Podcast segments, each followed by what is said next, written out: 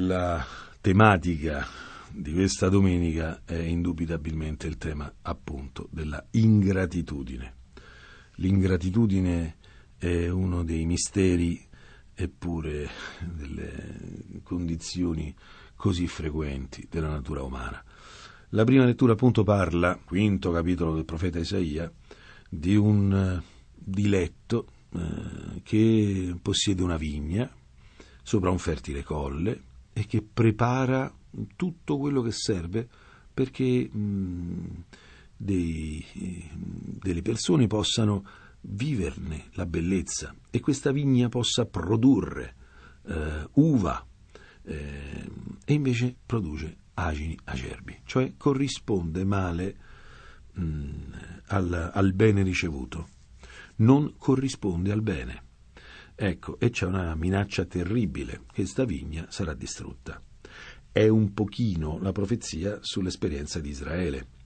Il popolo ebraico conquista la terra promessa, vive un tempo di transizione che porta fino all'istituzione del regno, arriva il re Saul prima, Davide poi, Salomone ulteriormente, poi il re inizia a spaccarsi eh, sotto il figlio di Salomone, Roboamo e quello che succede poi di conseguenza è che piano piano c'è una degenerazione. E a tutto il bene ricevuto eh, questo popolo corrisponde male. E l'esito di questa eh, realtà è la tragedia in ultima analisi dell'esilio, del momento in cui il popolo sarà deportato in Babilonia e sarà tutto perso. Dio dovrà ricominciare da capo come in un nuovo esodo una storia di salvezza la domanda è, ma è possibile perdere i doni di Dio? Amaramente dobbiamo rispondere sì, è ben possibile. Nel Vangelo si parla di un padrone che prende eh, e consegna eh, a degli operai, a dei contadini, una vigna del tutto analoga alla vigna di Isaia 55. infatti è praticamente una citazione.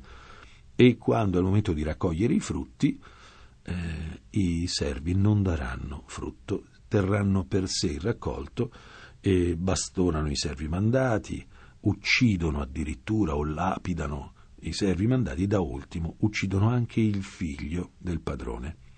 Questo è un testo impressionante perché parla di ciò che succederà con il Signore Gesù, ma eh, fra le tante cose che ci possono essere in questo testo, eh, continuiamo un pochino a vedere questo tema dell'ingratitudine questo tema del non corrispondere ai doni, eh, dell'impossessarsi dei doni e dimenticarsi eh, chi c'era dietro i doni, chi era colui che ci aveva eh, dato tanto e non corrispondergli il dovuto. La domanda è, ma è dovuto? È dovuto uh, la parte del Signore? È, è, è un dovuto dell'uomo? Ecco, eh, questa domanda la possiamo estendere. Cos'è l'ingrato? È colui che tiene tutto per sé e non corrisponde, appunto. Um, la domanda è se questo se c'è qualcosa di dovuto da parte nostra verso la vita, verso il Signore, verso la provvidenza, verso gli altri. Um, è possibile vivere senza dare frutto, tenendo per sé i frutti della vita? Che vita è quella di qualcuno che abbia dei doni e li utilizzi solo per il proprio ego. In ultima analisi una vita di solitudine. Che vita è quella che non riconosce che Dio ci può chiedere i frutti? Ha diritto Dio di chiederci frutto? Ha diritto una moglie di chiedere amore al suo sposo? Ha diritto un figlio di chiedere paternità uh, a suo padre? Ha diritto un uomo di chiedere amore al suo fratello. Noi ci troviamo intorno a queste richieste che sono costanti, le persone si aspettano di essere amate da noi. L'amore, che pure non può essere un obbligo, è però un frutto dovuto. Che cos'è una vita senza amore? Che cos'è una vita senza frutto? Che cos'è una vita senza corrispondere a tutto il bene ricevuto? È una vita infelice, una vita che perderà ciò che ha. Infatti l'esito di questa parabola è che questi contadini perderanno tutto. Perderanno tutto perché sono nella menzogna, non sono nella verità. Allora, È possibile perdere i doni di Dio? Sì, quando purtroppo diventano in funzione delle nostre ansie, dei nostri possessi, dei nostri progetti. Uccidiamo eh, il figlio del padrone e l'eredità sarà nostra, e cioè noi abbiamo progetti di dominio sulla vita, di possesso sulle cose. Ecco, dobbiamo capire che dentro di noi abita questo uomo amaro, ingrato, questa persona incapace di corrispondere al bene, questa persona che prende tutto per sé, ce l'abbiamo tutti questo uomo dentro, dobbiamo guardarcene. In fondo, questo discorso che arriverà il padrone e mm, stroncherà questi contadini, dobbiamo leggerlo anche in maniera positiva, come il battesimo che viene a noi per uccidere l'ingrato che è nel nostro cuore e consegnare la vigna a chi saprà dare frutto. Un po' tutti noi dobbiamo vivere in questo cambiamento, in questo passare dall'ingrato al grato, dall'antagonista al filiale, dall'amaro al gioioso. Noi abbiamo tutti dentro questi due popoli, un popolo possessivo, cieco, ossessionato dalla propria identità e dal proprio possesso, e un popolo che produce il frutto, che regala ciò che è, che corrisponde gioiosamente. Ce l'abbiamo tutti e due nel cuore questi due uomini. Noi abbiamo nel cuore l'ingratitudine, dobbiamo ammetterlo. Noi abbiamo la rapacità nel cuore, ma nel cuore c'è anche la predisposizione alla figliolanza divina. Nel cuore c'è questo diventare qualcuno che fruttifica, sboccia, mm, regala il suo sapore.